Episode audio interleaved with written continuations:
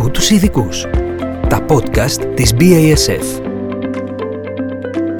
Τεχνική πρόταση της BASF στην εφαρμογή του συστήματος παραγωγής Provisia. Αγαπητοί ακροατές, σας καλωσορίζω σε ένα ακόμα podcast της BASF. Ονομάζομαι Σοφία Γιώγα, είμαι γεωπόνος και υπεύθυνη για τη μεγάλη καλλιέργεια.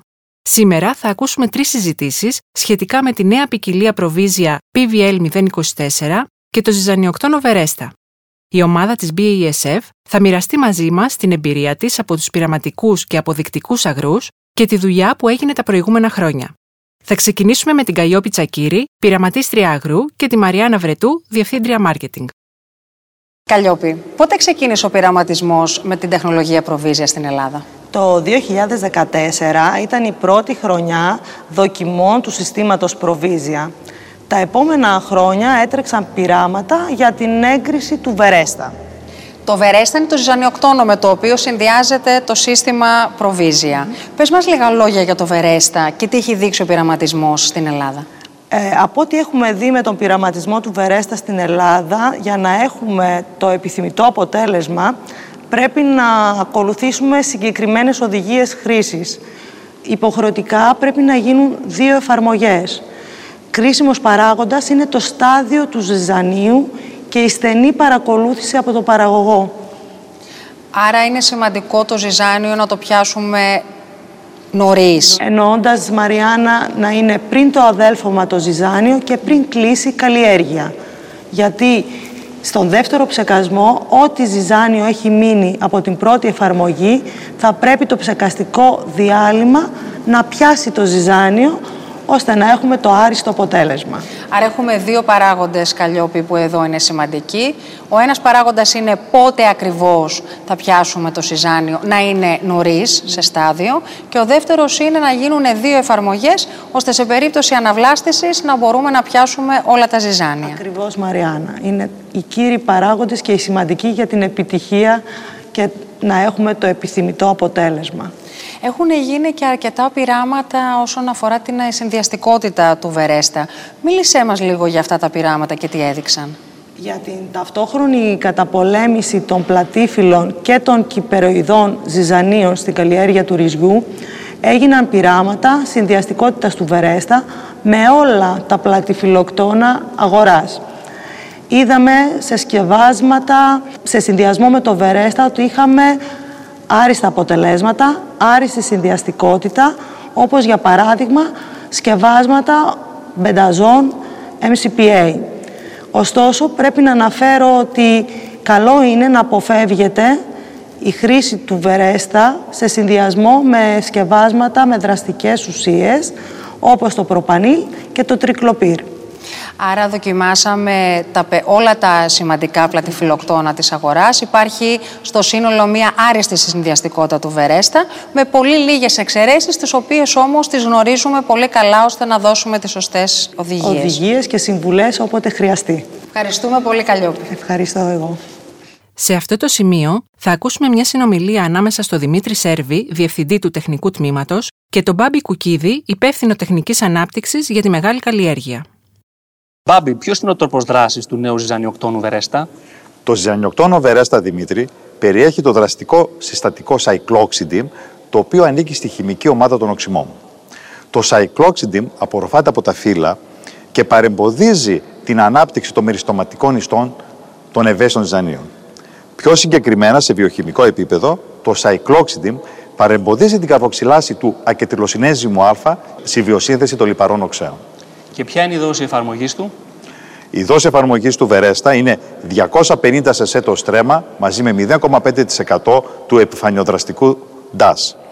Και θα πρέπει να γίνει υποχρεωτικά σε δύο δόσεις. Δηλαδή 250 σε συν 250 σε σε σπαστή εφαρμογή. Ωραία. Εξήγησε μας τώρα πότε πρέπει να εφαρμόζεται το Βερέστα. Η πρώτη εφαρμογή του Βερέστα πρέπει να γίνει σε μικρό στάδιο ανάπτυξης των ζανίων. Η δεύτερη εφαρμογή γίνεται αργότερα και έρχεται συμπληρωματικά της πρώτης για να εξοντώσει τα νεότερα ζυζάνια τα οποία θα, θα φυτρώσουν στο ενδιάμεσο διάστημα. Τι έδειξαν από την εμπειρία σου τα πειράματα αποτελεσματικότητας με το Βερέστα; Το Βερέστα Δημήτρη έδειξε αποτελεσματικότητα μέχρι 100% στα φυτρωμένα ζυζάνια. Και όταν λέω φυτρωμένα ζυζάνια, δεν εννοώ μόνο το κόκκινο ρύζι, το οποίο είναι ο βασικός στόχος, αλλά και όλα τα δύσκολα αγροστόδη ζυζάνια, όπως είναι η μουχρίτσα, η λεπτοχλώα και η λέρζια.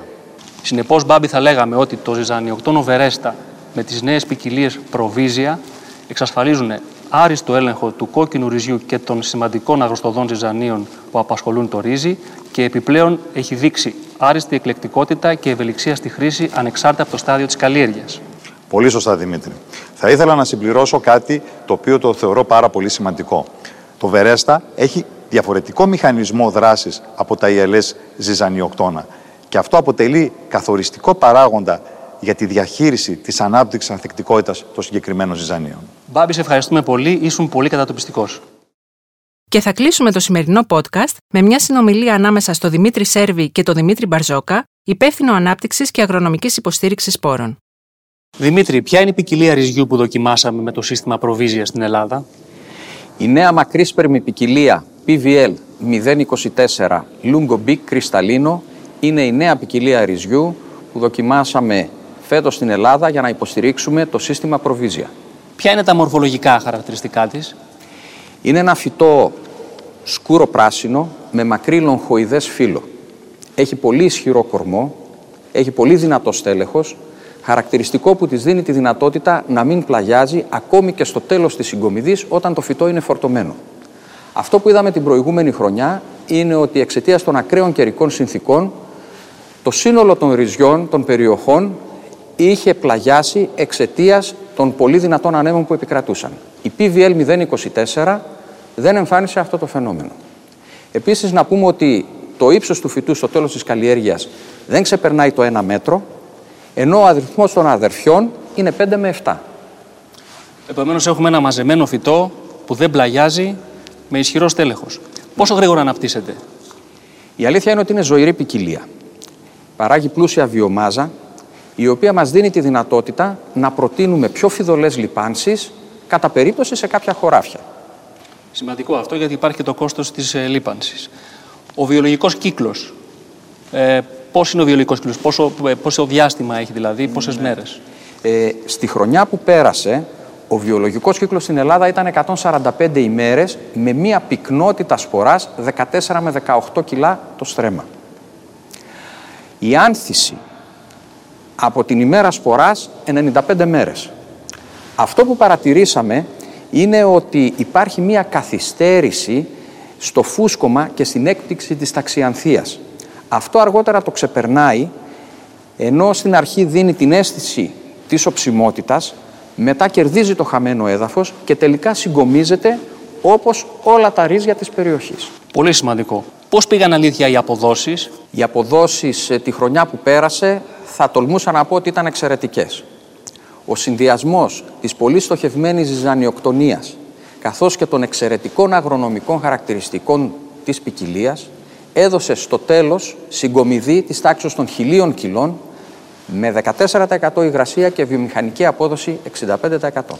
Εξαιρετικά χαρακτηριστικά. Επομένως, συνολικά, πώς ταιριάζει η PVL 024 στην Ελλάδα; Η αλήθεια είναι ότι είναι μια πολύ εύκολα διαχειρίσιμη ποικιλία. Σε επίπεδο παραγωγού δεν χρειάζεται να κάνει τίποτα περισσότερο από αυτό που έκανε τα προηγούμενα χρόνια με τα ρύζια που καλλιεργούσε.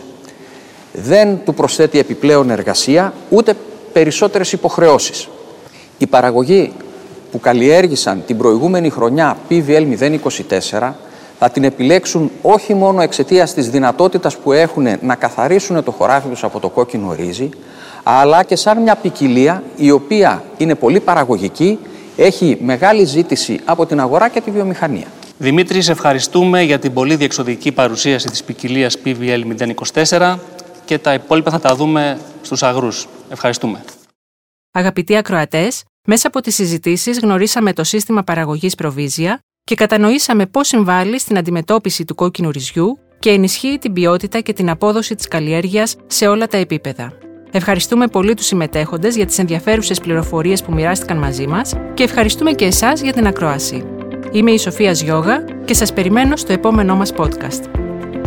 Άκου τους ειδικούς. Τα podcast της BASF. BASF. We create chemistry.